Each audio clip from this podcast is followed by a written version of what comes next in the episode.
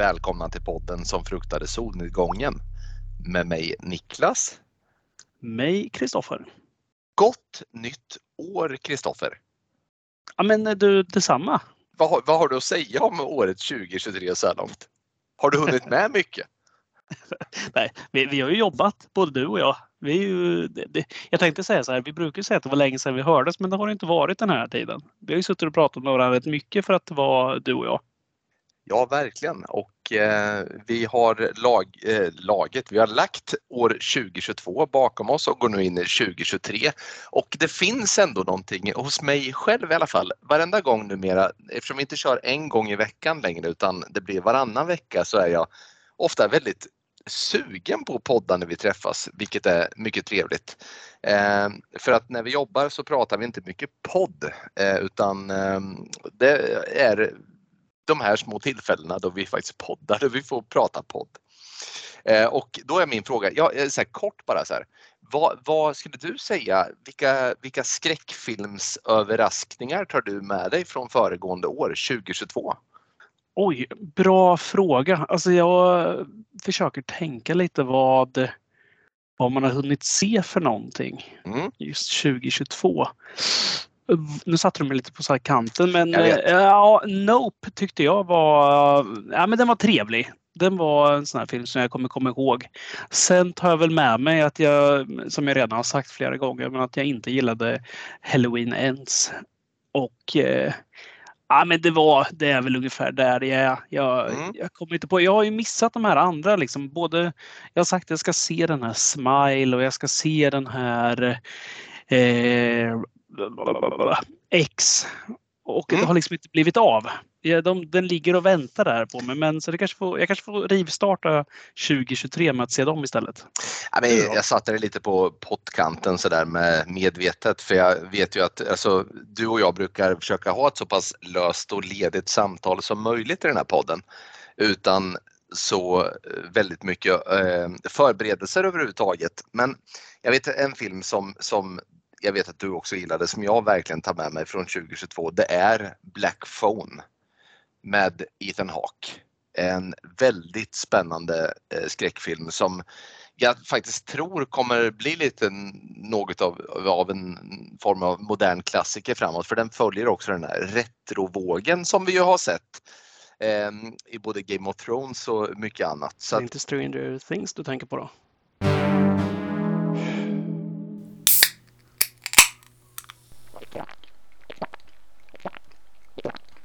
Eh, ja. Nej, eh. det, det, ja, jag håller helt med dig med gällande just Black Phone. Alltså magiskt bra, verkligen. Och, men det, det var också härligt för att det är sällan nu för tiden tycker jag man ser en trailer och ändå sitter och väntar och väntar och tänker det här kommer vara så jävla bra. Och sen är det så jävla bra när man väl har sett det. Ja, det, det är ofta så här, som, ja, det var, Ja, verkligen. Det var du som uppmärksammade mig på den här filmen. Och eh, ja, alltså själva, själva plotten som sådan är väldigt enkel, eh, men ack så bra. Och den levde upp till alla tänkbara förväntningar man hade på den filmen levdes upp till i och med utförandet som var fantastiskt, fantastiskt bra. Eh, jag tänkte fråga dig, alltså den här retrovågen, det, det slog mig nu. Alltså det, det ligger ju lite i linje med, jag vet inte vad det är egentligen, alltså det finns ju någonting som är väldigt oskärmigt med vårt högteknologiska samhälle. Där vi vet vem som ringer, vi vet vart alla befinner sig, vi vet var, eh, vad alla gör och vad alla, vad alla tittar på och vad alla googlar och vad alla streamar och så vidare. Det finns någonting väldigt, väldigt o, oläskigt med det som grund för en skräckfilm. Ehm, därför så vet jag inte om det är därför som den här retrovågen har slagit med rätt bred front. Jag tycker att man ofta inte bara liksom eh, Stranger Things och Black Phone som har den här retrovågen utan det har liksom varit väldigt många andra små filmer och miniserier som liksom på något sätt har har tagit fasta på det här med, med retro. Hur, hur ställer du dig till, till, till det? jag är väl en av de stora förespråkarna för just det. Som du vet, jag älskar ju, lika mycket som du älskar hårdrocken så tror jag att jag älskar 80-talet. Och det, nej men det, jag tror liksom att det, det, funkar så jäkla bra det här med, med hela eh, den här retro-waven som har kommit. Just att det har varit ganska mycket så här. Eh, Christopher Nolan gjorde väldigt mycket film här för några år sedan som var väldigt eh, ja, men de var djupa och de var väldigt avancerade. Det var inte ens säkert att man fick ihop filmerna om man inte såg dem två, tre gånger.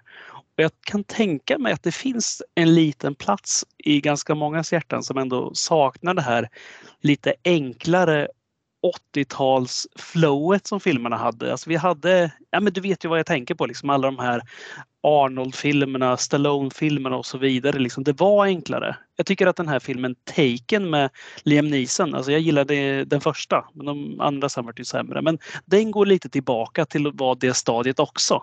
Du vet, det, det är mycket enklare på något sätt. Ja absolut.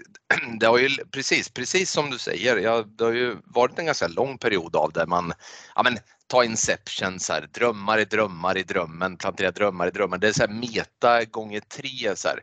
och många filmer som har eh, gjort som ett liksom, egen intresse av att på något sätt göra det så invecklat som möjligt men ändå så pass filosofiskt som möjligt på samma gång. Och jag tror precis som du att det här steget tillbaka inte bara varit av någon form av så här eh, punkrevolution mot det som är någon form av högteknologiskt AI-samhälle utan också en återgång till den enkla, det enkla narrativet, den enkla historien med allt vad det innebär. Det enda lilla problemet som jag kan se med det här är att jag vet att du är en person så att det är inte dig jag talar till primärt och det är säkert många där ute som jag inte talar till. Men när det gäller den här retrovågen och den här fascinationen för den estetiken, den musiken, den typen av film så har den legat jäkligt lågt i kurs hos väldigt många. Eh, men nu helt plötsligt när man har gjort en moderniserad tagning av den här tidsåldern så tilltalar den så jäkla många för att det ligger lite i tiden nu att tycka att det här är läckert. Eh, där kan jag vända mig lite emot när det finns sådana som till exempel du och jag som med all behållning i världen hade jag övergivit 80 och alltså tidigt 90-tal. så att på något sätt så, så tycker jag väl att, ehm, att det, det, finns en fara i att hela tiden följa det som är på tapeten utan eh, håll fast vid det som du gillar för guds skull så kommer nog tidevarvet också spela dig i händerna förr eller senare. Om du förstår vad jag menar. Jag är med dig. Tänk vad hemskt det blir om vi sitter här om 25 år och gör den här podden fortfarande och vi tittar tillbaka på 20-talet istället och filmerna börjar vara som Fast and the Furious istället. Folk ser ut som Mark Wahlberg hela tiden. Det vore mm. ju hemskt. Ja, det vore ingen höjdare du. Men du, ska vi göra så här istället då att eh, i och med att det här är vårt första avsnitt 2023 så vore det ändå intressant att få starta det med en litet så här, eh, liksom, vad har du sett filmsnack? Och det är min fråga till dig, har du hunnit med att se någonting lite skräckartat sen senast vi pratades vid? Jo, eh, lite, lite skräck har det faktiskt eh, blivit ändå. Jag har kollat på eh, Psycho, alltså gamla Hitchcock Psycho ettan och tvåan faktiskt. Jag var Gud vad trevligt! Ja men det, det, det, är ju, det är ju jäkligt trevligt och där får man faktiskt säga att eh, första Psycho är för jävla bra. Alltså, den är ju, eller andra är med jätte, jättebra. Men eh, det är någonting med den här hur den spänningen byggs upp och hur den lyckas få en att sitta Ja, men man, alltså, den är så gammal och ändå sitter man där och nej, men jag måste veta hur det här går nu har man ju sett den här ett antal gånger. Det var länge sedan så den ska jag välja säga, men det var, nej, det är kärt återseende. 60 år på nacken va? Ja, det är ju helt, helt galet. Vad är den? Är den 63 första? Ja, jag tror den kom 60 va? Så att, ja, 63 ja. år eh, i år. Ja, och tvåan kom 83 eller 82 någonstans där. Det kan säkert stämma, det har jag sämre koll på. Ja, nej men det, det, det, var jäkla roligt och då hoppar de faktiskt mellan. Liksom. Första filmen är ju svartvit och andra är ju faktiskt i färg. Så att, äh, bara det är en kul grej. Mm. Eh, utöver det, vad har det blivit då i skräckväg? Har det blivit någonting mer? Ah, jag har kollat, jag kollar på den här Richard Harris-filmen. Vi pratade om den lite kort häromdagen du och jag. Den här Orka. Ja! Klassiker. Ja, det är så späckhuggarna där. Nej, men det, det, är en schysst rulle. Det är ju liten high-end rip-off är ju, men den är... Ja, men den, den funkar. Det behöver man inte ja, skämmas för att sitta och titta på. Nej, nej absolut. Så här, Kristoffer. En av anledningarna till att jag älskar dig som person eh, och medmänniska och vän och poddkamrat och i alla andra tänkbara sammanhang är just det faktum att du sätter och tittar på Orka. Alltså, det är inte alla som gör det.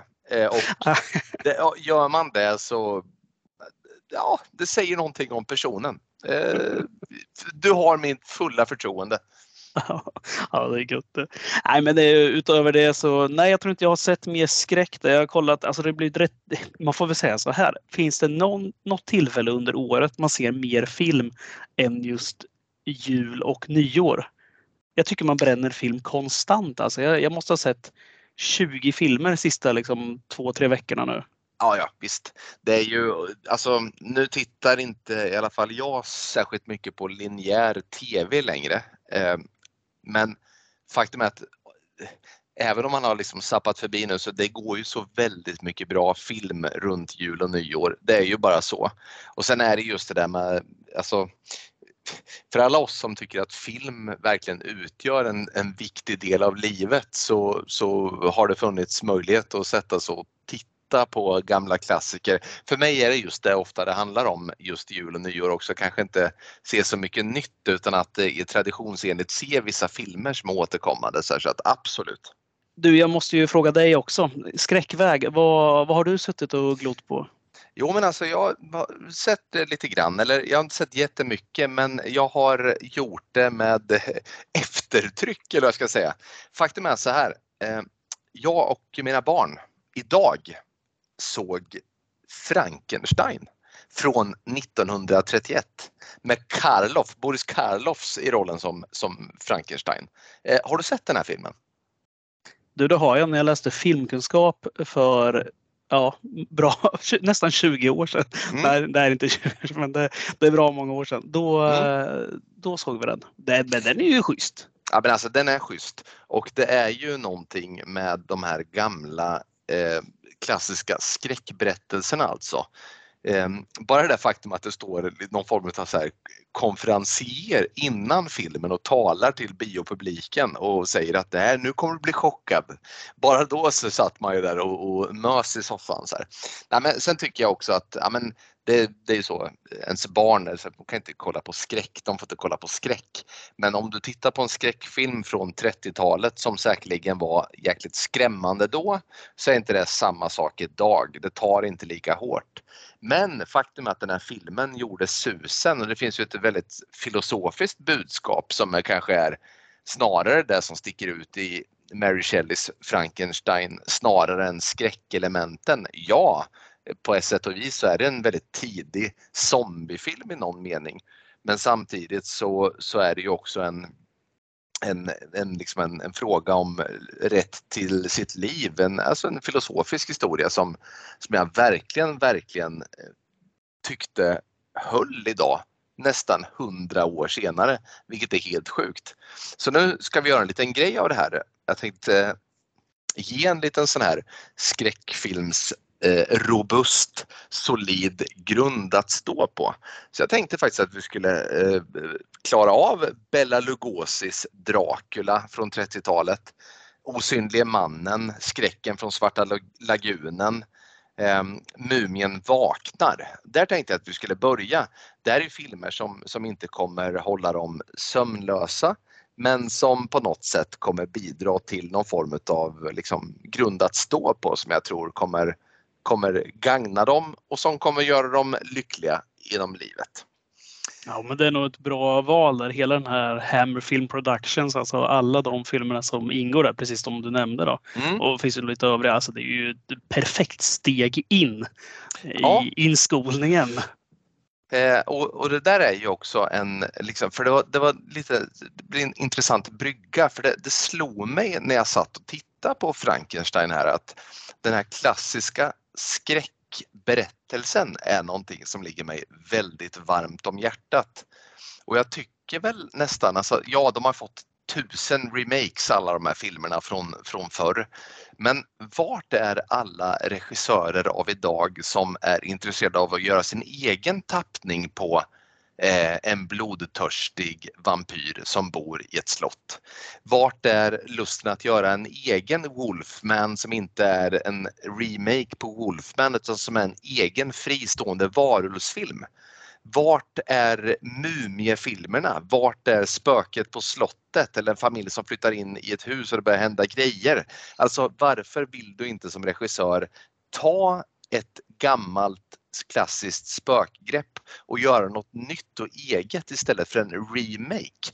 Det slog mig där, alltså ja Frankenstein, så här, det, det, kan du ju inte göra, det, det, det, blir ju en remake för den har redan skapats. Men alla de här andra eh, klassiska skräckelementen vore det inte uppfriskande att få se något nytt i den genren som inte är en remake på något redan gjort? Mm, ja, jag köper det.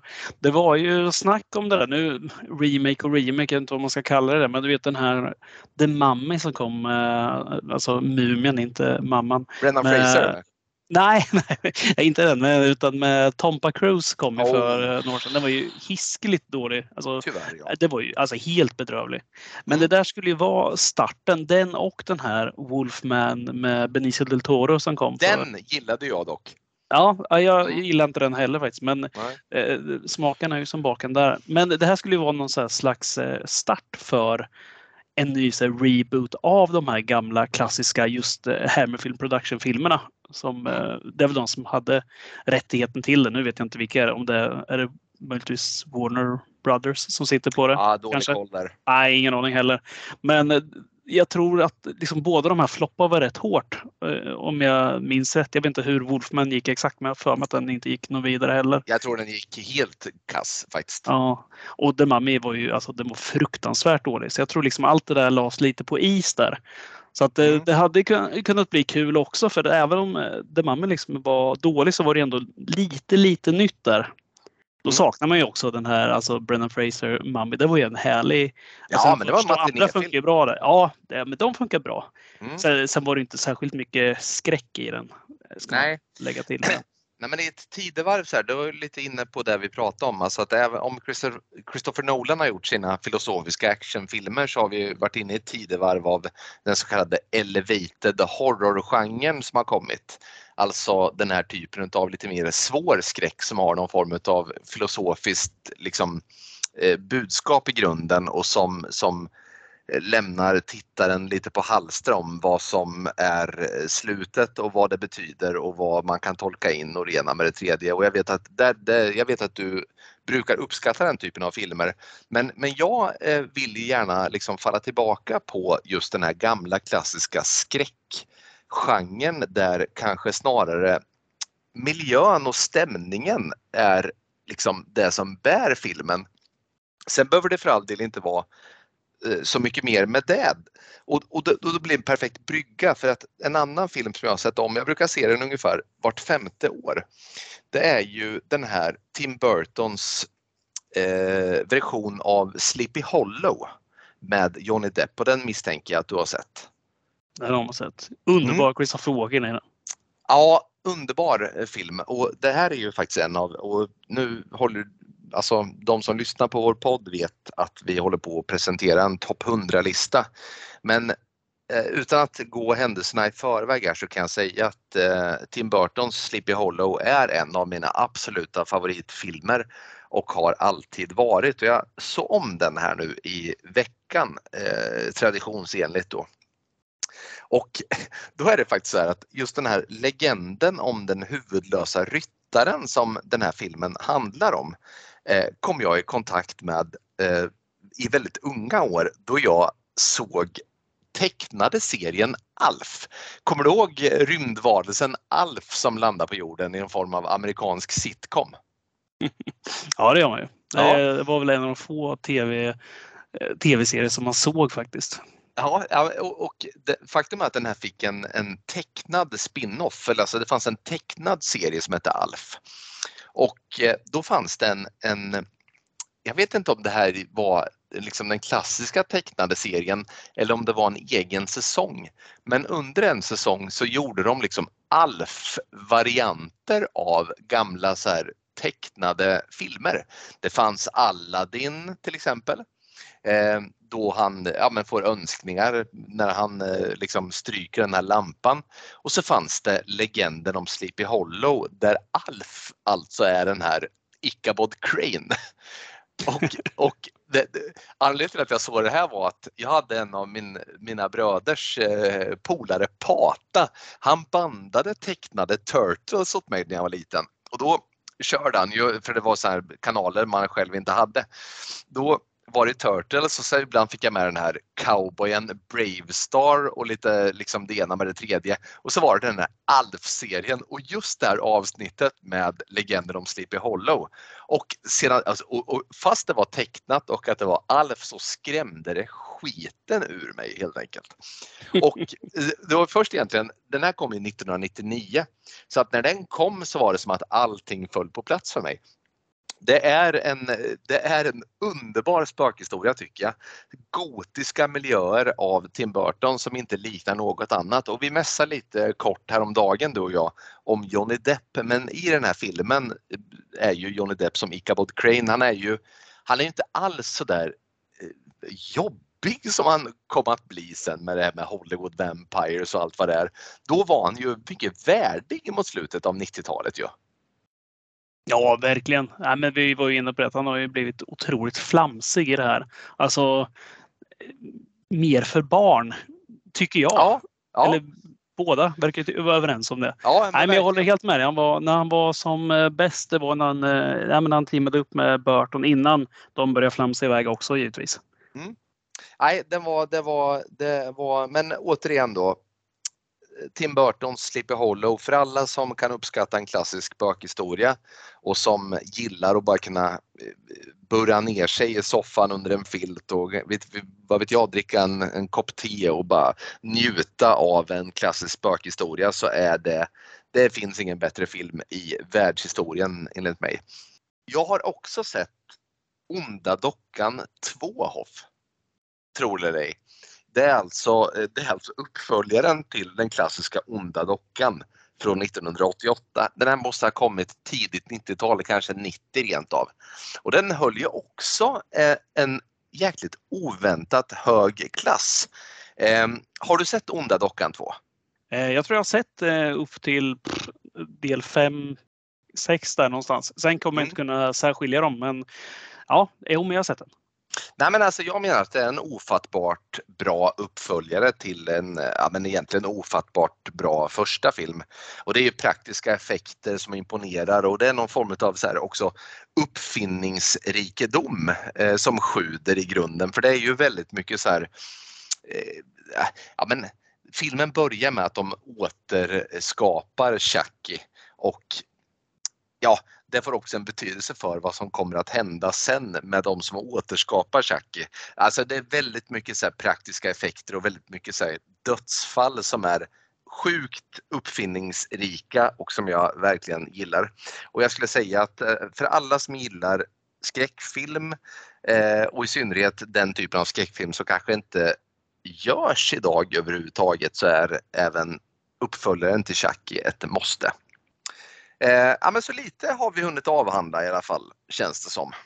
Men det är kul det. Alltså det är som sagt det är en perfekt tid för film och nu när du nämnde den här Sleepy Hollow där och att vi går igenom listan och att den eh, lär infinna sig någonstans. Och, ja, vad, vad, säger du? Ska vi, ska vi kasta oss in direkt kanske i vår topp 100-lista?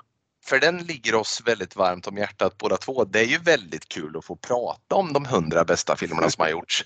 Och när den här listan är över känns det som att vi behöver ta vid med en ny lista troligtvis, kanske någon ren skräckfilmslista, vad vet jag. Men det är väldigt kul att få, få ta del av varandras listor så att jag, jag, jag skulle nästan vilja börja med att säga varsågod, take it out Kristoffer. Vart är vi någonstans? Det är plats 79 till 70 va?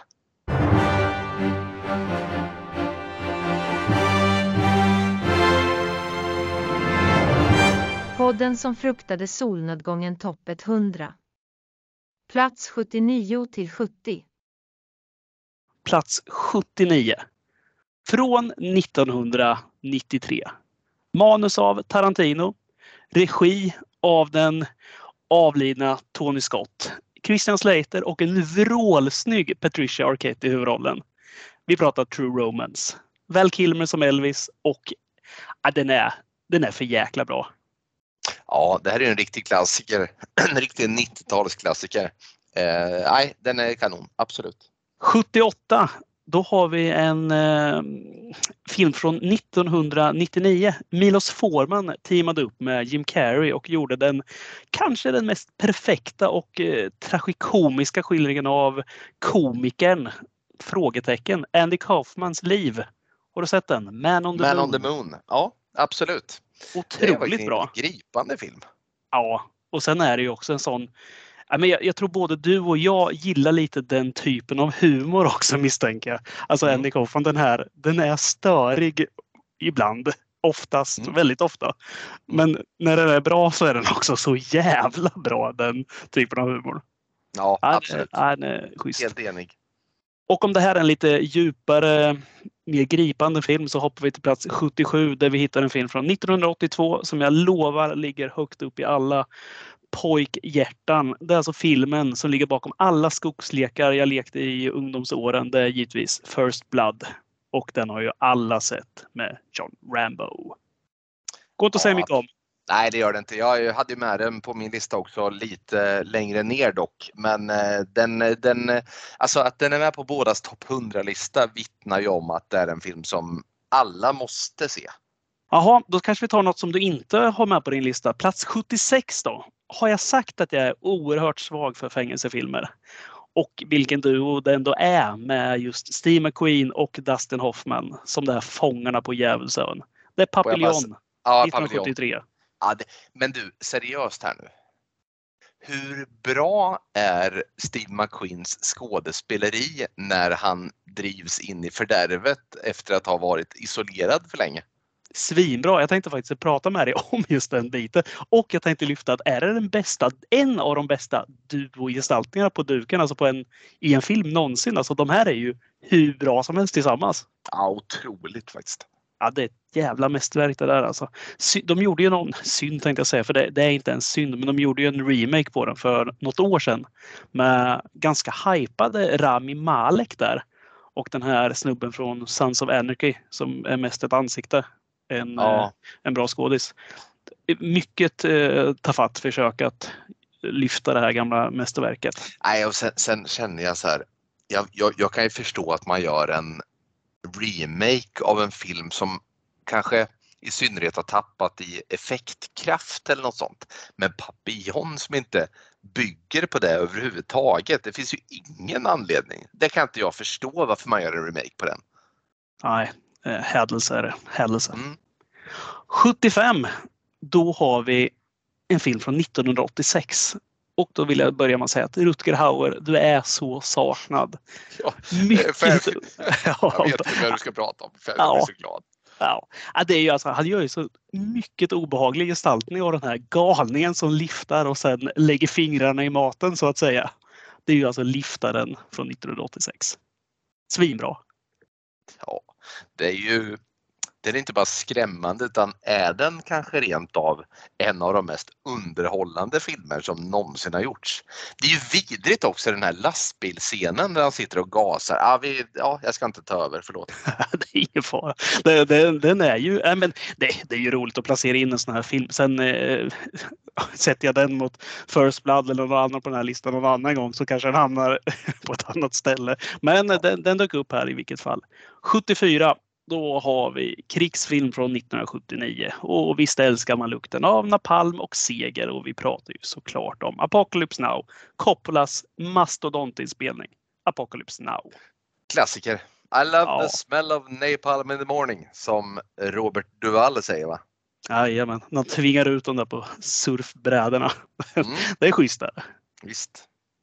Inte lika bombastisk och stor film på plats 73, men nog är den fin. Släng alla dina pengar, bränn ditt pass. Låt Eddie Vedder sjunga Society, you crazy breed och ta raka vägen ut till Alaskas vildmark. Sean Pence, Into the Wild 2007. Den är bra. Ja, det, en, det var, blev en väldigt älskad film det där. Och det är musik som är otrolig och så vidare. Lite abrupt slut i min smak men ja. ja den är ju väldigt... baserad på en verklig händelse så den slutar ju så.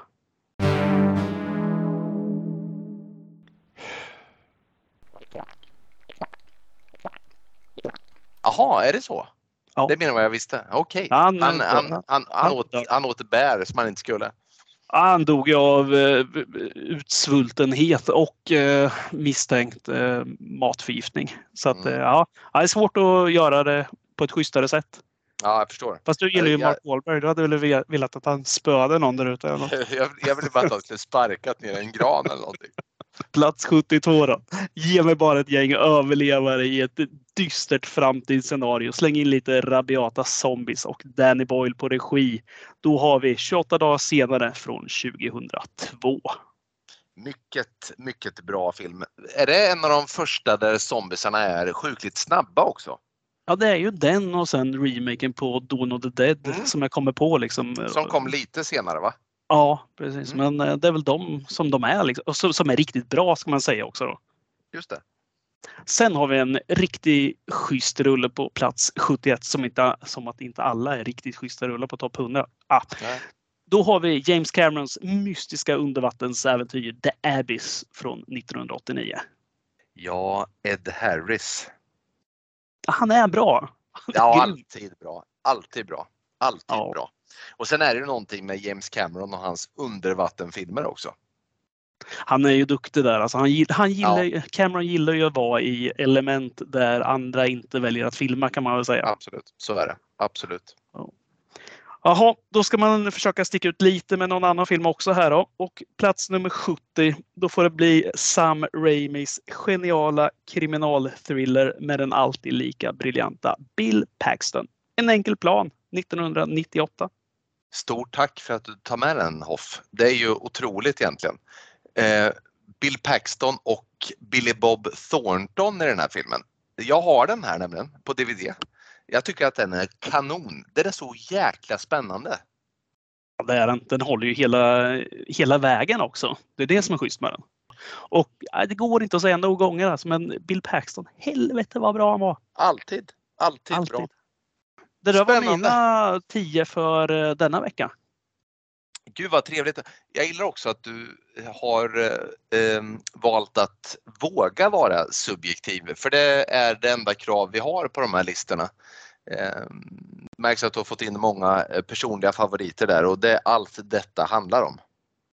Givetvis. Det hade varit en väldigt... Annars hade våra listor sett i stort sett identiska ut. Ja. Det hade varit så tråkigt. Precis. Det var tråkigt för någon att lyssna på det.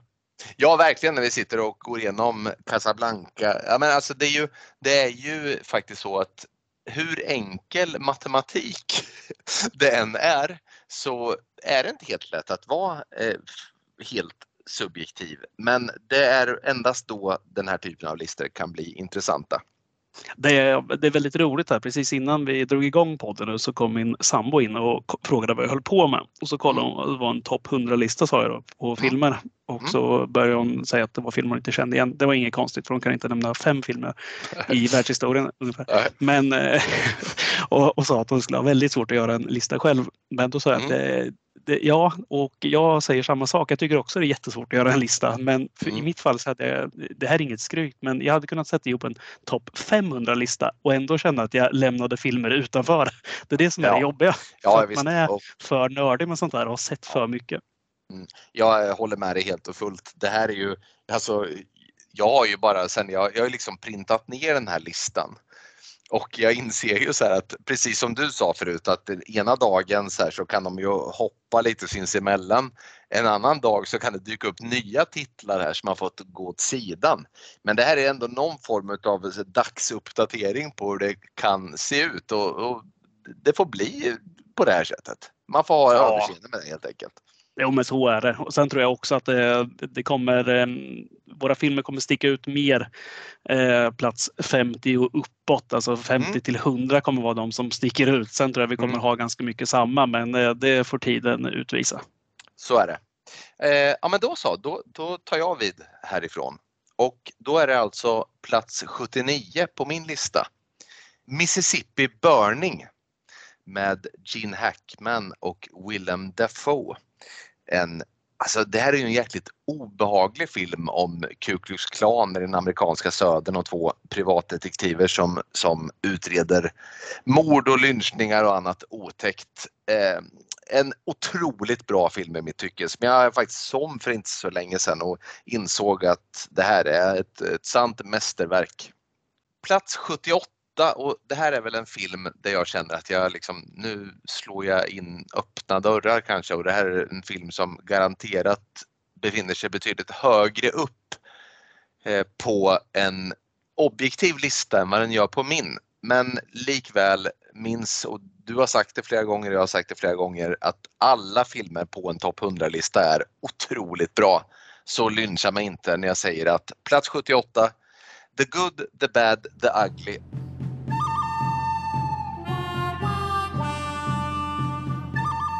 av Sergio Leone. Eh, Clint Eastwood. Eh, Van Cleef, vad heter han? Vad heter han? Clint, vad heter han i förnamn? Lee Van Cleef. Lee Van Cleef heter han. Och eh, Eli Wallach i rollen som den fule. Ja, men en klassisk spagettivästern i någon form av kombination med en riktig så här äventyrsrulle. Så att inget snack. Eh, otrolig film som säkert många har sett där ute. Plats 77. Der Untergang. Det här är alltså en film som handlar om Hitlers och flera andra ledande nazisters sista dagar i bunkern innan undergången som titeln då antyder. Det som slog mig med den här filmen, förutom att den är väldigt gripande, obehaglig och väldigt historiskt intressant, är också hur porträttlika alla skådespelare är eh, originalen helt enkelt. Eh, ja, det här är en, en av de bästa andra världskriget-filmer jag har sett. Ja, den är otroligt bra. Plats 76. Martin Scorseses Casino. Och då vet den som har följt de här avsnitten att jag har placerat Maffiabröder längre ner på min lista. Vilket kanske kan förvåna många men det här är faktiskt en av eh, Scorseses bästa filmer i mitt tycke. Och jag är i synnerhet mycket förtjust i en scen där Robert De Niro är mycket upprörd över att bagaren av blåbärsmuffinsen på det här kasinot har valt att göra olika mycket blåbär i muffinsen. Vilket gör att det blir orättvist när man äter dem. Och då går han in i köket och så vrålar han I want you to put an equal amount of blueberries in each muffin. och det är en scen så här som inte har någonting egentligen men som jag aldrig kan glömma. Därför är det väldigt jobbigt att gå ut och äta med dig eftersom du är så jävla pedant med det där. Ja, väldigt, väldigt. Just blåbär skojar man inte bort. Nej, det går inte. Eh, plats 75. Flykten från Alcatraz. Och det här är ju en film som Alltså om man tittar på många eh, alltså popcornlistor och även IMDBs lista så kommer man se att Nyckeln till frihet är en film som placeras väldigt högt på de listorna eller den listan och för den som har sett både Flykten från Alcatraz och Nyckeln till frihet så kan man se att eh, eh, milt sagt så har Nyckeln till frihet eh, lånat många element ifrån Flykten från Alcatraz som kanske inte riktigt kommer upp i samma nivå men som ändå som fängelsebetraktad, eh, fängelsefilm betraktat är otroligt bra och otroligt spännande. Och så klassisk 70 bryt 80-talsmiljö som man verkligen uppskattar. Ja, den är ju sjukt eh, spännande rakt igenom där. Den, den, den tullar ju lite på alltså, dramatiken alltså utanför fängelset som kanske mm. Nyckeln till frihet har. Utan den, den, fokuserar ju bra mycket mer på själva flykten istället. Det är mm. ju det, liksom det hela, det är ju en fängelseflyktfilm. Ja. Medan Nyckeln till frihet kanske mer är liksom en, eh, en dramafilm om en man som hamnar i fängelse. Ja, och Nyckeln till frihet täcker in så mycket mer kanske. Här är ja. det ju mer att man får följa just Clintan och hans liksom, flykt därifrån. Nej, men den är otroligt bra. Och så plats 74. Och då kommer jag till den här punkten på min lista då jag är ytterligare subjektiv. För är det någonting som är subjektivt så är det ju komedi. Och då, då, då kan jag nog säga så här att som en ren komedifilm så är plats 74 på min lista den roligaste film jag någonsin har sett. Och jag vet att jag har eh, gråtit av skratt så många gånger till den här filmen. Eh, och varenda gång jag ser mannen i huvudroll så är jag så, så, så, dör jag av skratt bara av hans uppenbarelse. Så plats 74 på min lista Anchorman med Will Ferrell. Plats 73 Contact. Och det är en film som vi nämnde då du hade den eh, längre ner på din lista men den är också med på min. Och det här är ju en, en klassisk film när det kommer till att eh, ha en grundstory som är väldigt, väldigt bra och som, som liksom manar till den här nyfikenheten och spänningen för det vi inte vet något om. Mycket bra film. Plats 72 och återigen får jag be om ursäkt till de som tar illa vid sig där uppe då säkert många skulle placera den här betydligt högre upp på sin lista. Men på min lista plats 72 Steven Spielbergs Schindlers list. Och det här är liksom ingen, det, det, det, det behöver inte sägas mycket mer utan det här är en hemsk film, en hoppväckande film och en, en fantastisk film på alla sätt. Plats 71 Dawn of the Dead och då tänker man så här, menar Niklas George eh, A. Romeros Dawn of the Dead? Nej, det gör jag inte. Jag menar den gamle Zack Snyders nyinspelning av Romeros Dawn of the Dead. För att den är kanske den bästa zombiefilm som någonsin har gjorts i mitt tycke. Har du sett den? Givetvis. Nej, men den, är, den är schysst. Jag är inte med på min lista men eh, absolut, den är ju svinbra. Och så slutligen, eh, och nu är jag väl sådär subjektiv igen då den här filmen troligtvis inte skulle vara med på alla andras topp 100-lista. Men på min är plats 70 John Carpenters Christine. Jag tycker att det är en fantastiskt spännande Hajen-film på vägarna. Ja, eh. ja den, är, den, har, eh, också, den har mycket, alltså allting det här med utanförskap och allting. Alltså den mm. är, nej, ja, men den, den är, det finns så mycket mer än den här onda bilen bara i den. Absolut, det gör det. Och det som från början är the, the good guy blir någon att frukta, vilket jag gillar också. Härligt! Då har vi tagit oss vidare på denna väg som mm. vi vandrar.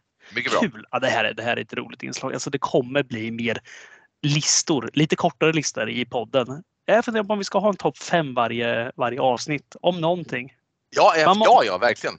Man måste alltid man måste alltid trycka in saker i topplistor. Vad vore ja, livet ja, utan? Ja, vad vore livet utan listor? Ja. och vad vore livet utan italiensk Gorhoff? Alltså riktigt sån här vedervärdig går också så här med riktigt mycket blod och stänk. Det, det gillas. Det tycker jag är ja. härligt. Det gillas verkligen. För att det är ju så att vi har ju haft en, vi, vi, vi har ju tagit oss an eh, Gates of Hell-trilogin av Fulci. Och då vi började med eh, City of the Living Dead. City of the Living Dead så har vi nu kommit till uppföljaren The Beyond till dagens datum. Och så i framtiden här, inte allt för långt bort, så ska vi också ta oss an eh, House by the Cemetery.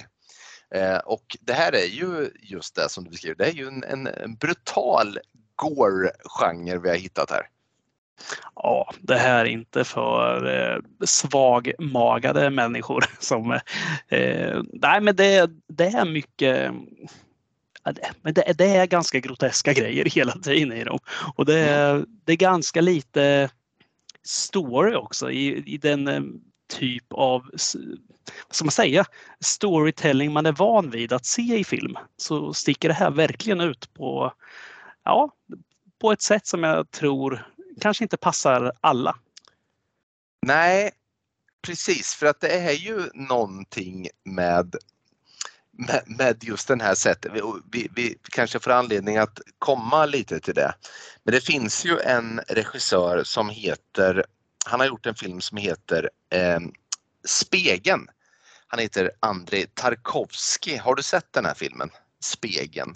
Ja, inte just den. Jag vill inte likna på något sätt den här filmen med spegeln, det vore att göra bort sig fullständigt. Men det finns någonting i just det här greppet med att inte berätta en historia med själva historien som narrativ utan att genom att sätta ihop bilder, att bild för bild presentera någonting som bidrar till en helhet och en känsla. Ett, en form snarare än en historia som jag ändå kan liksom känna igen i den här Fulci-filmen. Och det här är verkligen en sån film som jag velat prata om länge för att det här är en sån när man var liten och såg den här filmen. Det här var en sån här film som var helt omöjlig att få tag på. Du kunde få tag i den på någon så här sönderklippt version för att den kom ju lanserades liksom när, när videovåldscensuren var som starkast. Och det tog liksom Ja, det tog bra lång tid. Jag tror jag såg den någon gång mitten, ganska sent 90-tal. Då hade den nog funnits ett tag innan där. Men jag vet att det var många äldre eh, vänner, brorsor och liknande som letade efter den där. Och den, det var någon som hade den där oklippta varianten och den var ohyggligt svår att få tag i. Så att det, den som hade den där videokassetten den lånade ut det där gång på gång på gång så att det var helt sönderslitet liksom och folk spelade av den och, och sådär.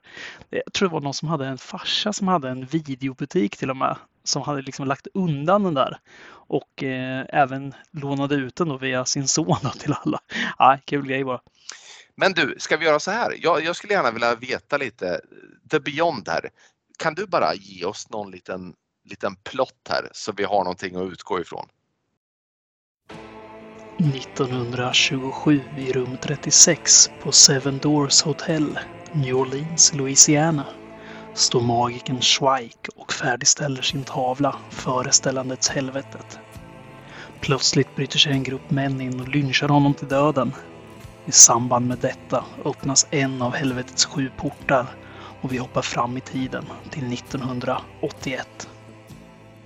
Stort tack Kristoffer för denna eh, mystiska inramning av denna film av Fulci från 1981.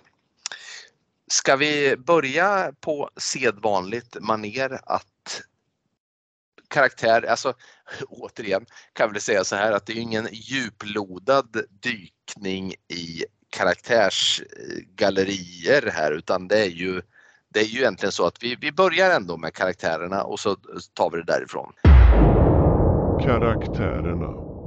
Eh, vill du börja med vår huvudroll och presentera Liza kanske till att börja med? Ja, vi kör. Liza Merelli. Eller Merill heter hon. Jag är insnöad på att det skulle vara italienskt där. Så. Jag tycker vi fortsätter att vara italienska så mycket vi bara vill. John McCann. Liza. Liza då. Det är ju, spelas av Catriona McCall igen då, som vi såg i förra filmen också spelar nu en annan roll. Hon ärver ett hotell Och det här hotellet som hon ärver, det är ju där allting kommer att hända egentligen. Och vad har vi att säga om just Liza egentligen då? Hon, ah, hon är ju i, vad kan hon vara? Kan hon vara i 30-årsåldern ungefär? Mm. Lite äldre kanske? Ja, hon berättade ju lite kort att hon har gjort det mesta. Hon stack till New York och eh, testade vara modell, sekreterare och så vidare. Hon hade gjort allting, säger hon. Det, mm. det låter inte som att hon har gjort allting de berättar där, utan det låter som att hon har haft lite så här, ströjobb bara och inte satsat så mycket på karriären, kan jag tycka. Mm. Men eh, hon har i alla fall ärvt det här av någon, ja, någon sån här det låter som ett sånt här brev du vet som du får på sånt här spambrev, så här phishing mail. Du vet så här, din, din eh, nigerianska kusin, pappas man har gått bort och du är den enda arvtagaren, tagerskan. Mm. Och hon har ärvt det här eh, hotellet då ute i Louisiana i New Orleans då.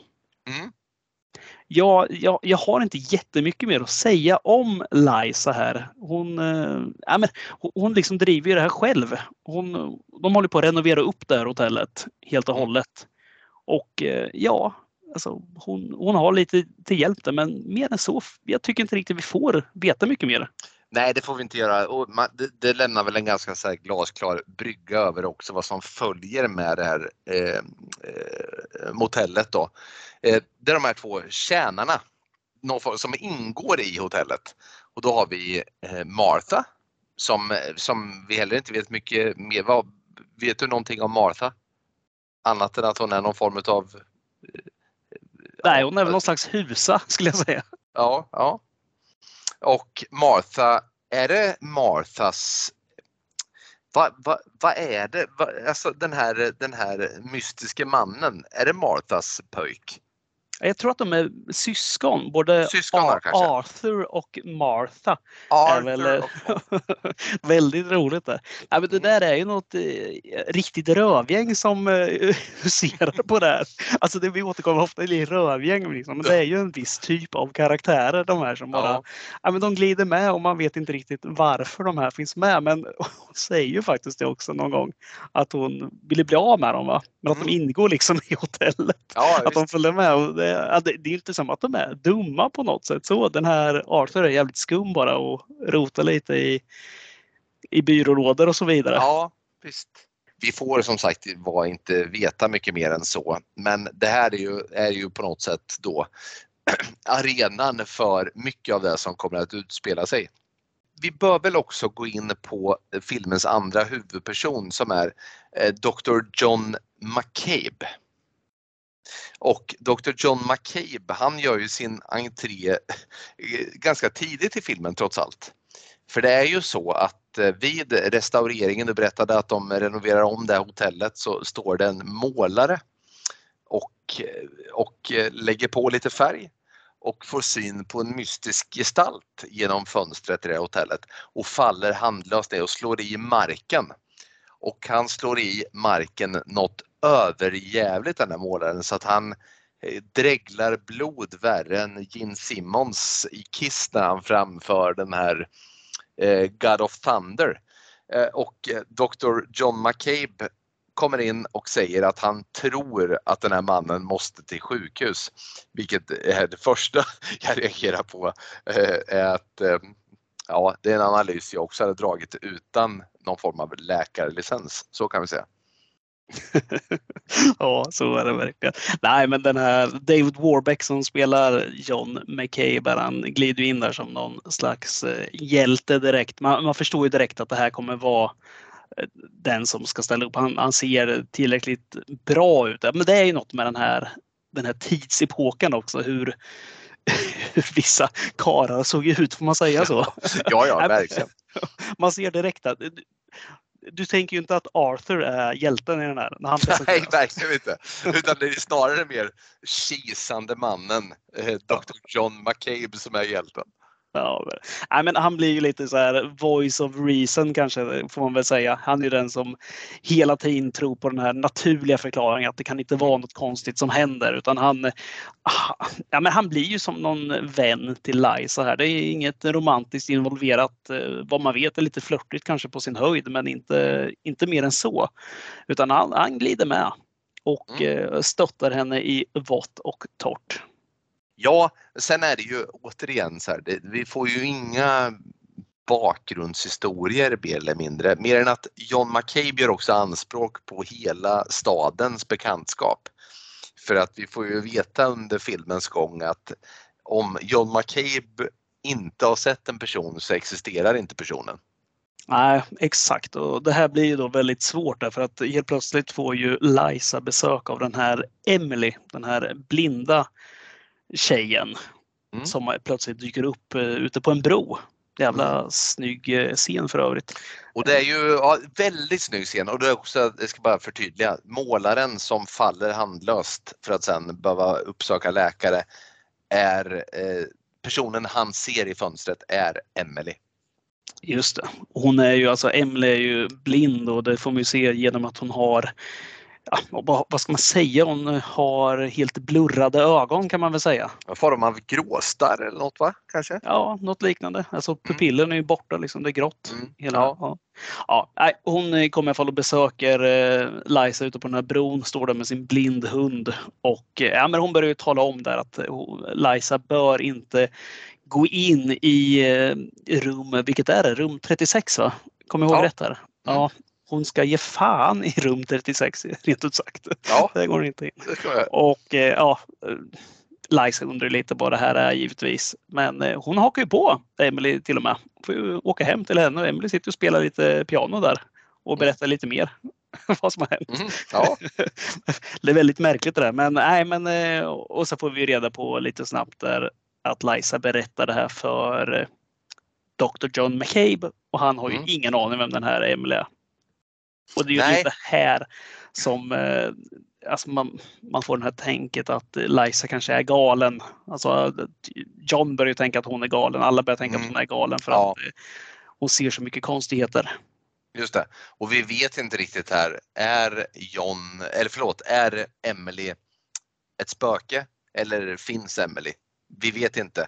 För att eh, om hon är ett spöke så är det inte bara eh, Liza som har sett henne utan också målaren här. Så att ja, det, det, det, där de tvistade lärde höll jag på att säga. Eh, och då har vi haft, men vi får väl kalla det kanske den första varningen som ändå sker i filmen som eh, Liza drabbas av eller utsätts för. Då. Sen pågår det mycket saker i den här källaren som mycket kommer kretsa kring. Där har vi även Joe som går ner. Alltså Super Mario Joe, eller Luigi, vem är det av dem? Joe the Plumber kallas mm. han bara. Mm. Det är enkelt. Då gör ja, man väldigt enkelt. För sig. Ja, ja, ja. ja, det är väldigt enkelt. Mm. Nej, men han dyker upp där. Och det är ju, hade man inte vetat att det här var en skräckfilm så när Joe the Plumber dyker upp och ska fixa rören så hade det mm. kunnat leda till en helt annan typ av film. Jag tänker på Peter Stormare direkt i Big Lebowski. ja, det. Väldigt likt. We are nihilists. We believe in nothing. Nej, det blir ingen par där inte utan där, han ska faktiskt fixa rören nere i ja. källaren. Och han går ju ett ohyggligt öde till mötes. Ja, det gör han. Vad händer? Eh, ja, alltså han identifierar ju en läcka här i väggen och han tar sin eh, hacka för att han märker ju att här är det ju lite murlöst eh, så han hackar ett hål. Och ur det här hålet sen så kommer en arm och eh, en hand som grabbar tag i hans ansikte och liksom med ett finger då gröper ur hans öga. Det är en väldigt effektfull scen. Ja, och då är vi där igen här. Det, är, det är ganska mycket såna här eh, äckeldetaljer för att det är ju liksom mm. en, eh, det är inte som att han bara stoppar fingret i ögat på en liksom att, han, att det svider lite och sticker utan det, han gröper ur det, det ploppar ut liksom. Ja, och det är ofta väldigt utdragna scener. Det går ju inte, det går inte på ett ögonblick där utan det är mycket så här och så är en, en så här sakta arm som sträcker sig och sen så ser man liksom väldigt närbild på hur det här ögat, hur han liksom får tag i så här fishhook under ögongloben och så här sakta drar ut den. Så det är mycket sån där, eh, mycket sådana effekter i den här filmen. Ja, men det är Ja, men, och där får vi väl utgå från att eh, Joe han, eh, han möter sitt öde som sagt. Han är borta ur bilden ja, ett bra tag. Mm. Åtminstone. Mm. När det här har skett nu då, då transporteras vi lite längre fram här. Nu, nu börjar ju saker ändå hända så att eh, nu kommer vi få åka och träffa lite nya karaktärer. För vi tar oss ju till eh, dels till bårhuset och dels till en begravning. Mm. Vi, får, vi, vi får följa med änkan till Joe in på bårhuset. Nu blir det lite att vi återberättar filmen här men det, det, jag tror att vi måste göra det för att den här filmen blir väldigt osammanhängande och bara ta Ja, och vi, vi, vi, vi, i och med att vi inte vet någonting om någon karaktär så är det väldigt svårt också att med det ja. som grund förklara filmen. Ja men precis. Ja, men vi får följa änkan in på bårhuset och det är givetvis samma ställe där John eh, McCabe jobbar. Mm. Och hon glider in där tillsammans med sin dotter som säkerligen ska se ut att vara typ runt 10-12 år kan jag tänka mig. Men är mm. betydligt äldre ser man direkt på henne. Jill? Jajamän. Mm. Får jag bara säga, väldigt lik Maxwell. Ja, jag tänkte säga det. Ja, jättelik. jättelik. Ja. Eh, nej, men hon glider in där på det här bårhuset och ska få ta ett sista adjö. Jag vet inte hur de gör i... Det här, det här blir också väldigt svårt eftersom det är en italiensk film filmad i i eh, USA delvis filmad i studios i Italien så blir det väldigt konstigt. Tänkte du på det står på dörren för övrigt på bårhuset? Nej. Do not entry. värdelös engelska också.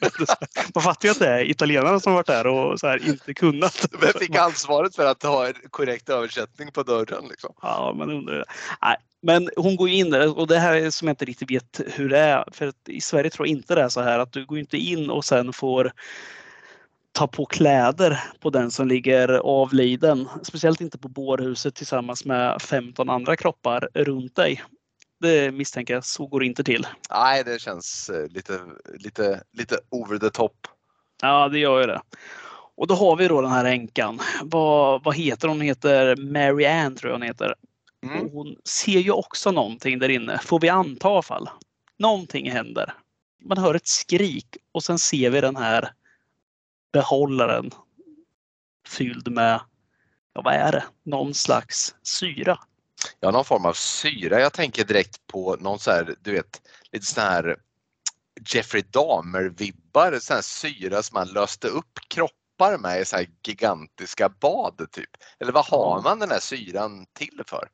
Ja, oklart. Jag vet inte om, det, om Fulci tänkte att det spelar någon större roll. Nej. Helt ärligt. Men en sak är säker. Det är att den som ställde upp den där syran uppe på det här garderoben. Den, den brydde sig inte om att ställa upp något lock på den i alla fall. För det behövdes inte i den här typ 15 liters dunken som står där. Nej, precis. Och den står inte stabilt heller utan den står Nej. och svajar där och ja, olyckligtvis så helst ju rakt över Marians huvud där.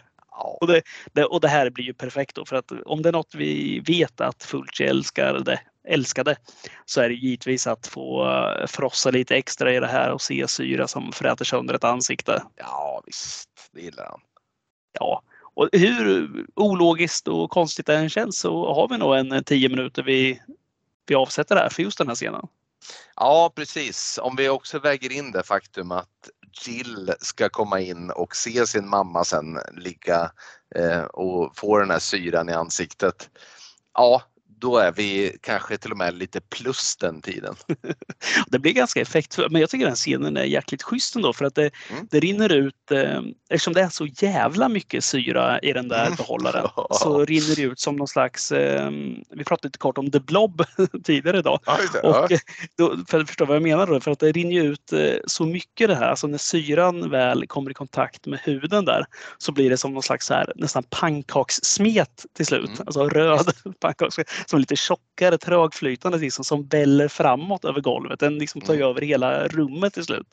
Visst. Och liksom målar in henne i ett hörn kan man nästan säga. Visst.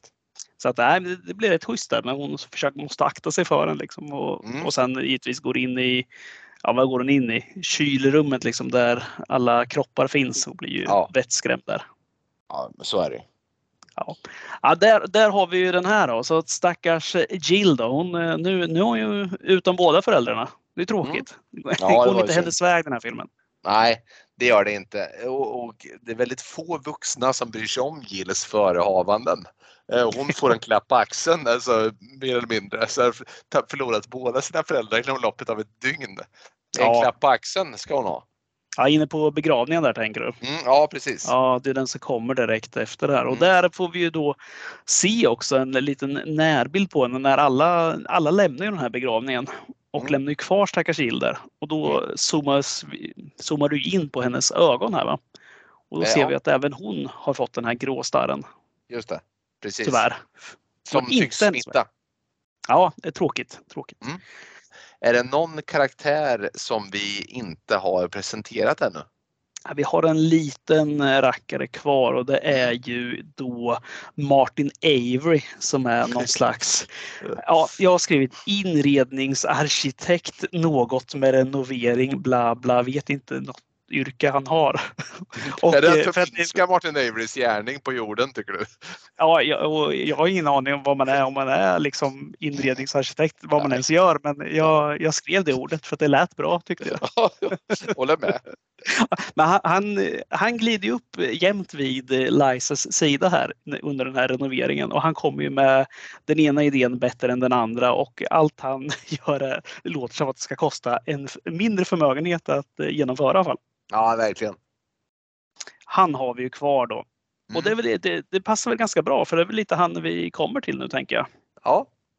Och, vi, och det blir ju lite scen för scen här men filmen är så kort ändå så jag tänker att vi, vi kanske kan köra den.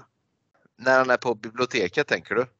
Ja, jag tänker mm. väl att vi, vi kör den för att eh, han dyker ju upp där. Han får ju, det här blir ju en liten kul grej till om, om, man, om vi kollar tillbaka på tidigare filmen, den här City of the Living Dead. Mm. Då börjar ju den med att de sitter och läser den här Book of Abon. Mm. Abon, jo, den är så uttalar man Och det är ju den som gör att det öppnas de här dörrarna till helvetet och allting står i allt, ja men som ett svar på Necronomicon i stort sett. Och i den här filmen har vi ju den boken tillbaka då. Abon är ju faktiskt tillbaka. Dels finns den på hotellet och dels finns den inne i en affär som Liza går in i också. Och den här samtidigt som hon gör det här och börjar se att den finns också så fattar hon att nu är det ju något sjukt på gång. Och då springer hon in i den här Martin Avery som vill göra någonting. Han har ju fattat att det finns något konstigt under hotellet där eftersom de har hittat de här gångarna så han vill ha någon planritning här. Och planritningen finns ju bara på stadsbiblioteket verkar det som. Mm. Och här, det här, här har vi en schysst scen. Ja, det här blir ju en scen då Martin faller till marken och eh, blir överrumplad av, av en mängd tarantellor. Hur många verkliga tarantellor har vi? Är det två eller tre? Ja, är det mer än en egentligen? Ja, men det är väl kanske två stycken. Ja, jag tror det. Vi, vi ser två tarantellor som kryper bredvid varandra och sen någon tarantella där som någon gjorde i, i, i slöjden i skolan i produktionsgänget här. Och de här eh, spindlarna då, eh, du pratade om utdragna scener förut så är den nästan trumfad av den här scenen där Martin Avery då han får de här spindlarna över sig som sakta, alltså de har ju tryck i bettet också för de sliter bort näsa och ögonlock och gröper ur ögat på Martin här, den stackaren. För det är en väldigt brutal och grafisk scen vars praktiska effekter man bara kan hylla. Men det är lite sådär eh, dockan som då ska utgöra Martin Avery är väl lite väl synlig i den här scenen. Eller vad säger du? Ja, jo men det är den det är lite grann. Man ser väl skarvarna i latexen. Det är väl det man gör på den. Och sen är ju just de här fake spindlarna, alltså de är ju fruktansvärt fula. När de ja. är still. Alltså, man ser ju att det, den ena spindeln rör sig. Man ser ju på benen liksom att den går. Mm. Sen ser man de här andra fake spindlarna. De är ju som att någon bara rycker upp och ner. Du vet som någon ja, sitter och fiskar så här. Pimplar visst. nästan med dem. det, det, är otroligt. Men ja. det är en kul grej det. Jag berättade för dig häromdagen bara att de, just den här spindelsekvensen då, det är ju samma mm. scen som de återanvänder i Sam Raimis Spiderman med Tobey mm. Maguire i den här feberdrömmen han har. Så att eh, då förstår ni ändå att det är en ganska schysst scen ändå om den tas så, tillvara på där. Eh, Jäkla cool trivia för övrigt. Det ja, låter väldigt Raimi-eskt att göra så också. Ja, de är verkligen. Nej, men eh, de där spindlarna vet de inte ens var de kommer ifrån här. Det är ju, ja, förvisso kunde schimpanserna fly från Furuvik så kanske Jonas Wahlström har tappat bort sina fågelspindlar här. Det ja, vet man ju inte något om. Nej, men det, det, det är också så en konstig grej där att han ska hitta den här jäkla eh, tappar jag bort mig här, den här ritningen för, mm. för källaren. Som att det är mm. liksom någon slags hemlighet där, att det finns en, ja men, det finns en större källare än vad, vad man tror när man går ner där eftersom det finns en hemlig mm. vägg. Då. Ja, då, då hittar den ju den här boken. Det är ju inte mm. Avon-boken den hittar utan det är en helt vanlig liksom, planritning. Mm. Och den, efter han dör där, då ser man att den där boken ligger uppslagen och så ser man att de här bara försvinner bort. Liksom den här, mm. den här gamla våningen då. Och det är ja, en konstig grej att den liksom, varför ska den försvinna bort? Ja. Det är så ologiskt men samtidigt, ja, ja, det är väl roligt att det händer. Men, ja. men ska inte, ska inte men det är återigen en sån, sån film som inte alls har berättelsen i sig som narrativ utan det är bara det är bara sekvenser flätade på varandra liksom. Ja, ja men verkligen. Så, så. ja. ja, men det är roligt. Och nu, nu kommer vi till en ganska kul grej här också. Det, man, vi, vi kör lite trivia samtidigt tycker jag i den här för att det blir mm. ganska kul här. Mm. Fulci ville inte att det här skulle vara någon eh, zombiefilm, den här, den här filmen. Utan Nej. visst, det, alltså, att folk kommer tillbaka är ju en sak, men sen kan man gå full zombie också, liksom som att man skapar arméer. Men mm. filmstudiorna tyckte ju att det här, eller filmstudion tyckte väl att just eh, ja, men en, en schysst zombiescen måste vi ha, en riktig sån här zombieattack. Så att då kommer mm. vi till det här bårhusscenen nu tänker jag. Mm. När vi har både Liza och eh, John McCabe som eh, åker dit. Mm. Och här, vad händer? Ja, eh, de kommer till bårhuset och det visar sig att, eh, hur ska vi uttrycka det då?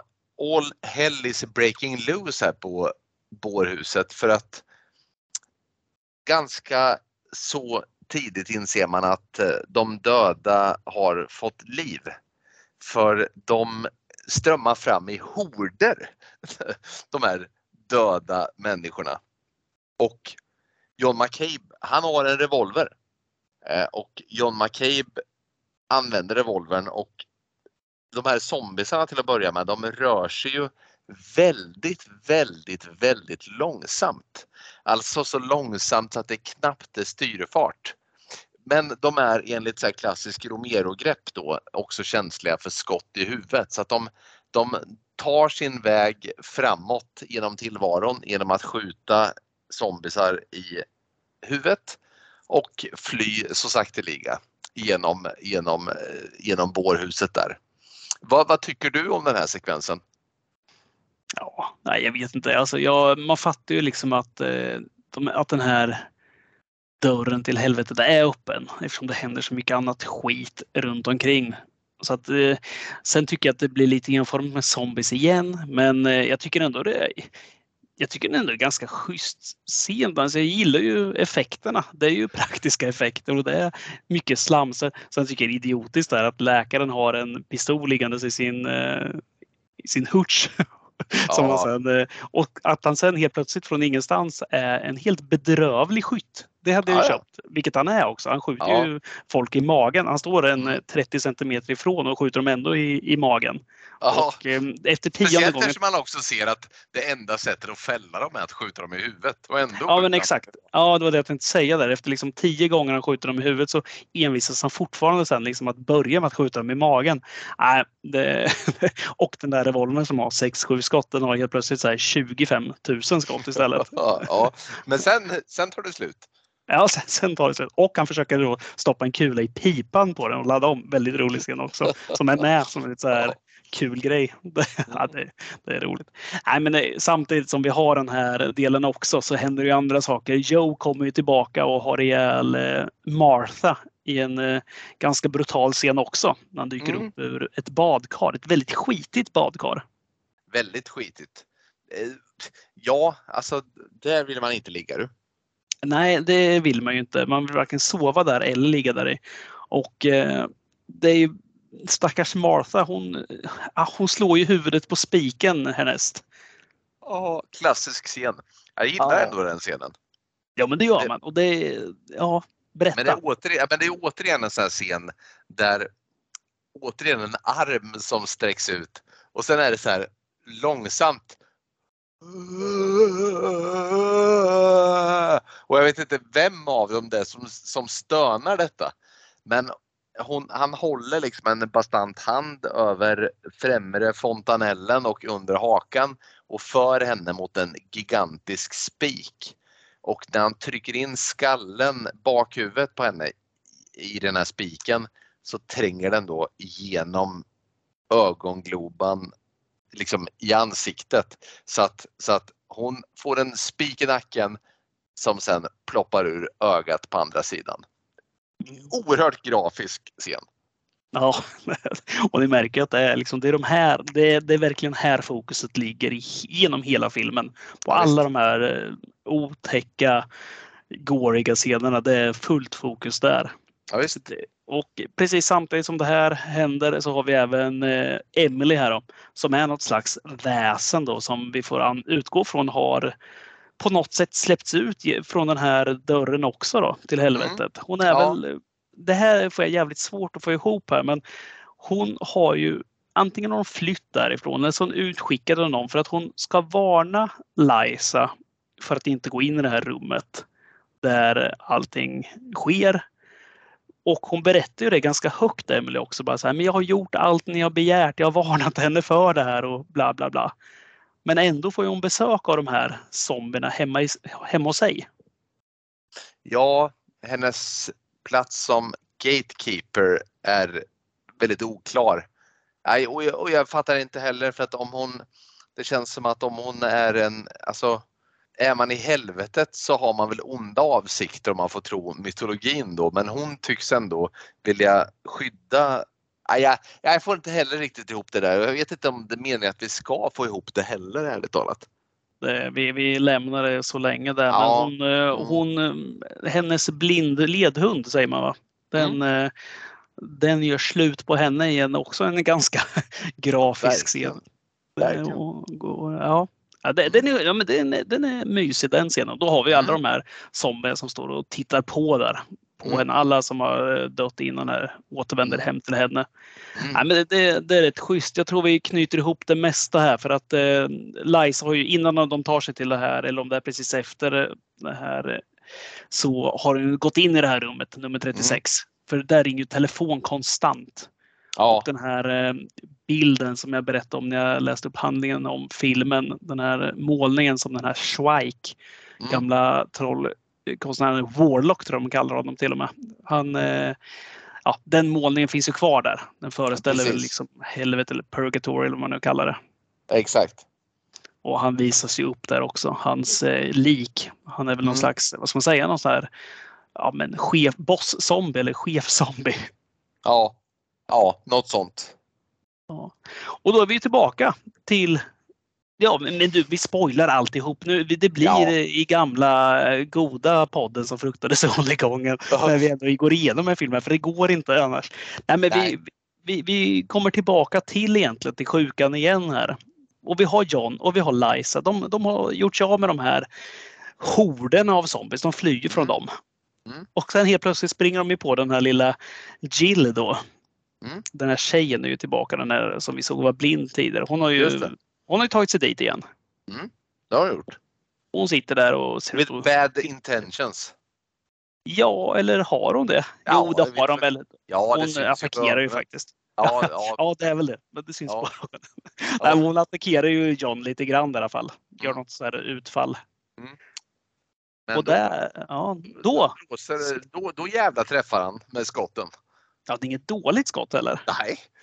Det, det enda som är kvar är hakan på henne mer eller mindre. Också oerhört grafiskt. Ett barn. Liksom. Ja, det är, vad, vad är det för kaliber han jobbar med? I ja, där... svårt. Kan det vara Magnum? Kan det vara en 44 Magnum? En så här Harry Callahan Ja, Clinton hade varit stolt där. Mycket. Ja. Mm. ja det, det, men det är jävligt snyggt där ändå. Alltså det, det syns ju verkligen att det är en en sån här mannekinndocka i stort sett som de blåser mm. skallen av. För att det, ja. det, är liksom, det är inte någonting kvar där under sen. Det är det som är lite märkligt att det liksom ser helt tomt där under. Det är inget ja. hjärna, hjärnsubstans eller liknande. Utan Nej, det är bara svart hål. ja, ja, det var det. Och sen har vi den här andra, det är ju han eh, John McCabes eh, kompis eller någon annan som jobbar på det här bårhuset där. Mm. Dr Harris står där inne. Tafatt man. Ja, står där i en ofantlig, riktigt så här monstermustasch också. Ja, ja, en sån här wife beater nästan. Som står. Ja, Men, äh, och han, han ger ju inget smart intryck alls där han står utan han kämpar mot de här zombiesarna frenetiskt. Men äh, ja, vad händer? Det, det går sönder något, någon ruta där som bara... Ja, så klipper de honom bakifrån va? Eller något liknande. Ja, men det flyger liksom in så här. Allt glas från den där rutan flyger rakt in i han. I hans ansikte. Ja, det är något sånt ja. Just det. Ja, precis. det blir något där baksug eller liknande. på något obegripligt sätt. Jag vet inte vad som händer. Kan du förklara fysiken bakom det här baksuget som inträffar? Ja, det är enkel matematik här. Nej, jag, vet, jag vet inte fan hur det där går till. Alltså, helt plötsligt var, men det, det är ganska snyggt ändå. Det bara kommer en glasskärva, eller flera stycken, och sätter sig i ansiktet på honom. Vi får väl utgå från att han dör direkt där. Ja, det ska jag tro. Och sen, eh, sen kommer vi till slutscenen och det är väl kanske filmens, ja men det är ju en av de riktigt snygga grejerna. De går ju ner i den här eh, på sjukan, alltså ner mm. i källaren och upptäcker mm. att de kommer faktiskt ner i samma källare ja. som eh, på hotellet. Och det där får mm. de inte ihop alls. Det här går upp för John McCabe också. Liksom att, ja, men, han får inte ihop det här för första Nej. gången i stort sett. Han, han, kan ta sig an de här zombiesen och den här blinda flickan och ja. så vidare. Men här, ja. det, det, här tycker Det här han börjar vackla i sin tro. Ja, det gör han verkligen. Mm. och här går de ju in i då den här, ja, den här öppningen, alltså the gates of hell går de in i.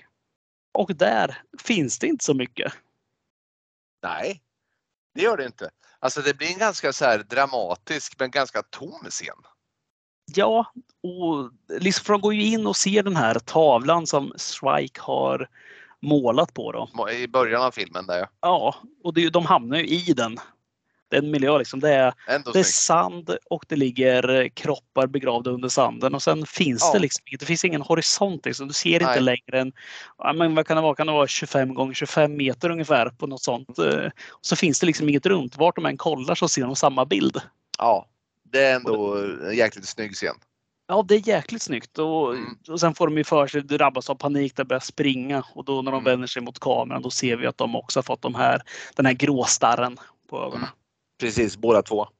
Ja. Eh, och det där är ju också, erkänn att man får, för att just den här Alltså den här filmen är inte alltigenom ett mästerverk, absolut inte. Men visst känns det som att just den här slutscenen med att de befinner sig i det här motivet enligt det motiv han har målat. Det har man kommit på ganska tidigt när man kommit upp med den här filmidén ju. Alltså, ja, men det tror jag också. För det, det, den är så pass den är så pass konstnärligt liksom den är så konstnärligt träffande och snygg den scenen att den hade kunnat höra hemma i någon annan lite mer så här hög budgetfilm eller A-produktionfilm. Så jag tror verkligen att de, de liksom bredde vägen för den scenen när de kom upp med den. Ja, Nej, men det, jag, jag tycker den är skitsnygg alltså, där mm. de går in där. Det, dels gillar man ju de här rökmaskinerna som står och tuggar där när mm. de går in. Och sen är det ett jävla snyggt ljus också. Alltså det, mm. det är så snyggt att de har lagt den här. Ja, och sen de här kropparna som ligger där. Jävligt kul, eh, förlåt man svär hela tiden, men kul trivia. De här kropparna som ligger begravda där inne. Mm. Som ska väl föreställa någon så här lidande eller plågade själar som på något sätt finns i, i, i helvetet det var, det var alkisar som, som de plockade upp då i, i Italien utanför studion och eh, sa kan ni spela eller kan ni vara med och spela? De hade inga skådespelartalanger alls att komma med men de fick eh, betalt i alkohol då, för att gå in och bara lägga sig stilla för det var ju det enda de gjorde utanför också. Så det är en ganska kul grej. det hade de inga problem med. Väldigt högt på att det var varmt och tog väldigt lång tid för det var så här 10 000 varma lampor du vet för att få det ett ljus där inne och allting. Så det var tydligen otroligt varmt att ligga under den här sanden. Åh oh, jösses. Ja, men ändå kul. kul trivia. ja, ja, men det är roligt. Nej, men det, och där slutar det. Som sagt, vi har, ja. vi har ju inget mer. Det är ju, det är ju så. Vi har gått igenom hela filmen.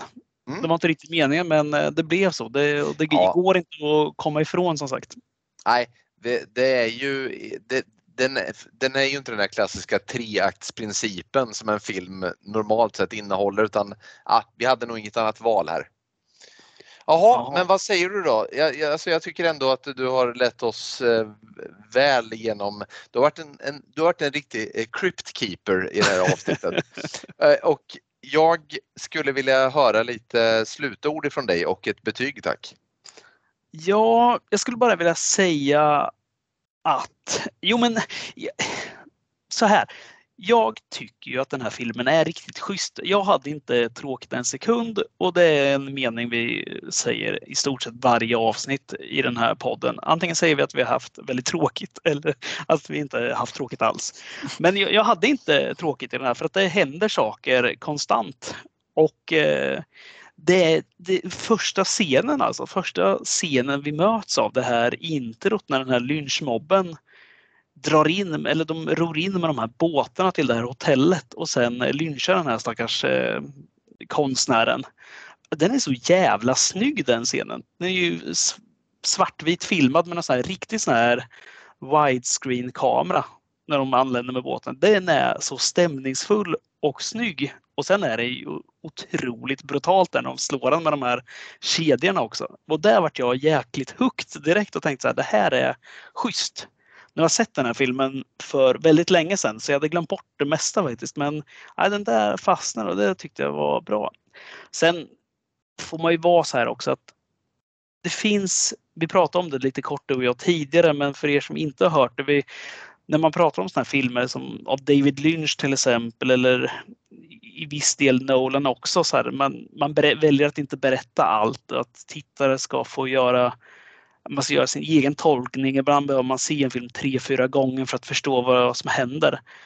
Ja, det här har ju inte den här filmen. Den här är obe, obegriplig på ett annat sätt. Det finns liksom ingen, ingen länkad sammanhållning. Liksom. Det finns ingen länkad berättelse. Det tar sig inte framåt på det sätt vi är vana vid.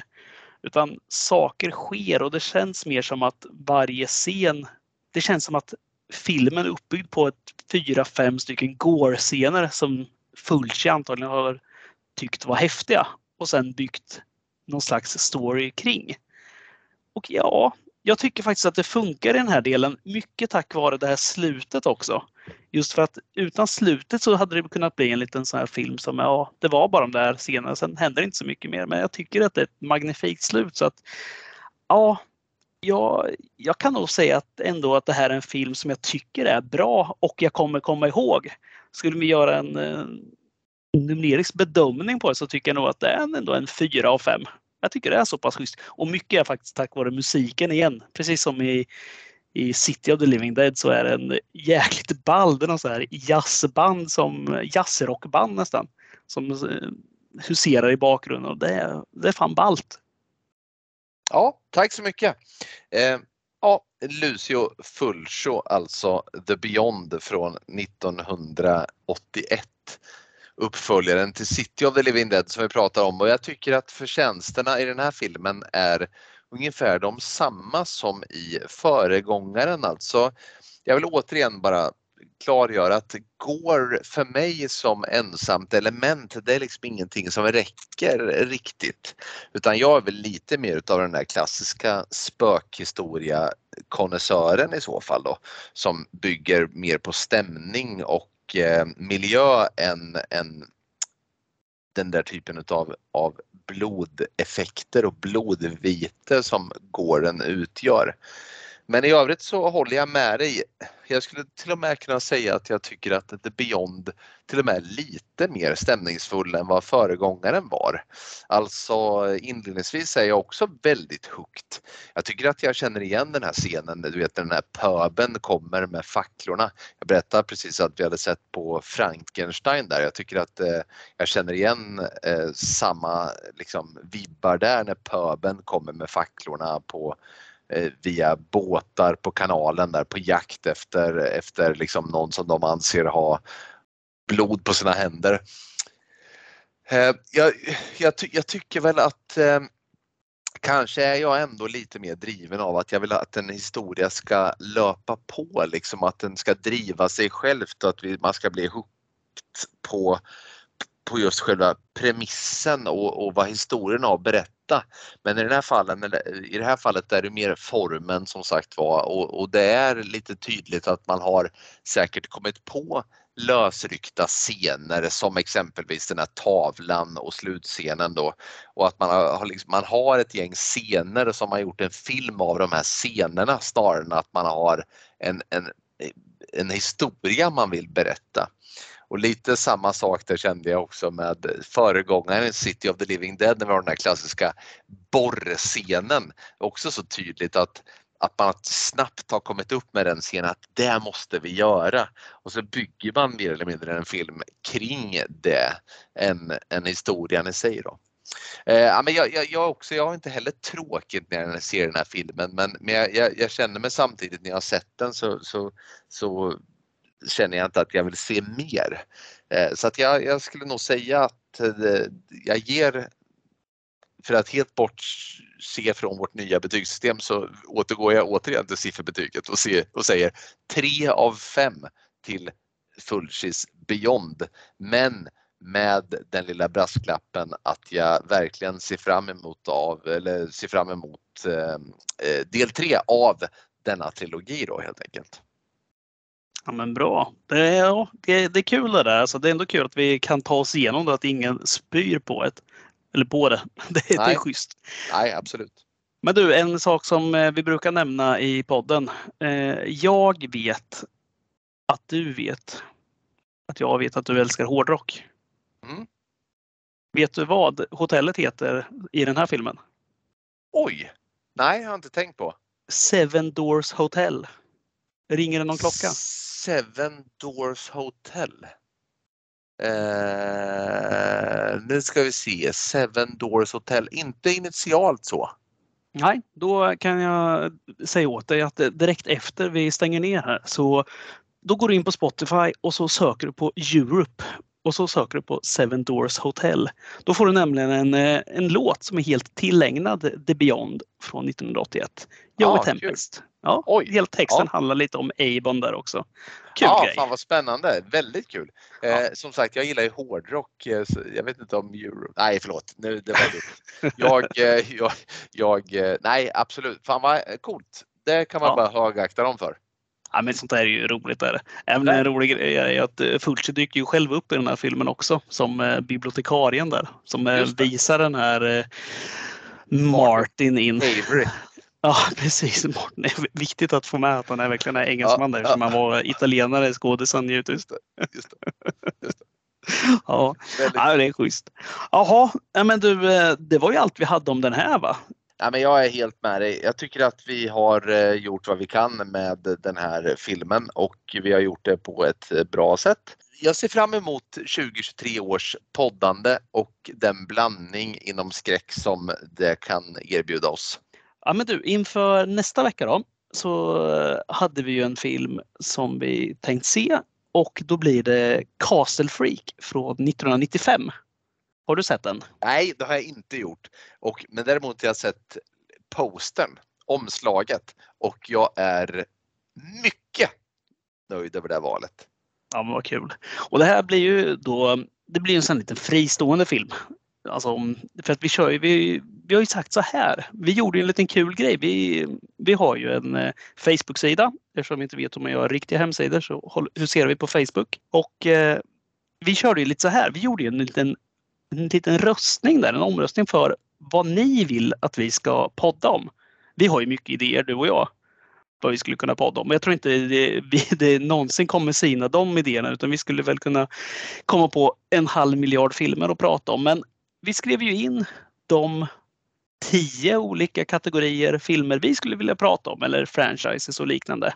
Och sen kanske några som vi inte alls var jättesugna på men vi ändå hade med där på listan. Och det vart ju en ganska kul röstning där. Många la till lite olika kategorier men det, det stod i slutet mellan Amityville, alltså huset som Gud glömde och Conjuring.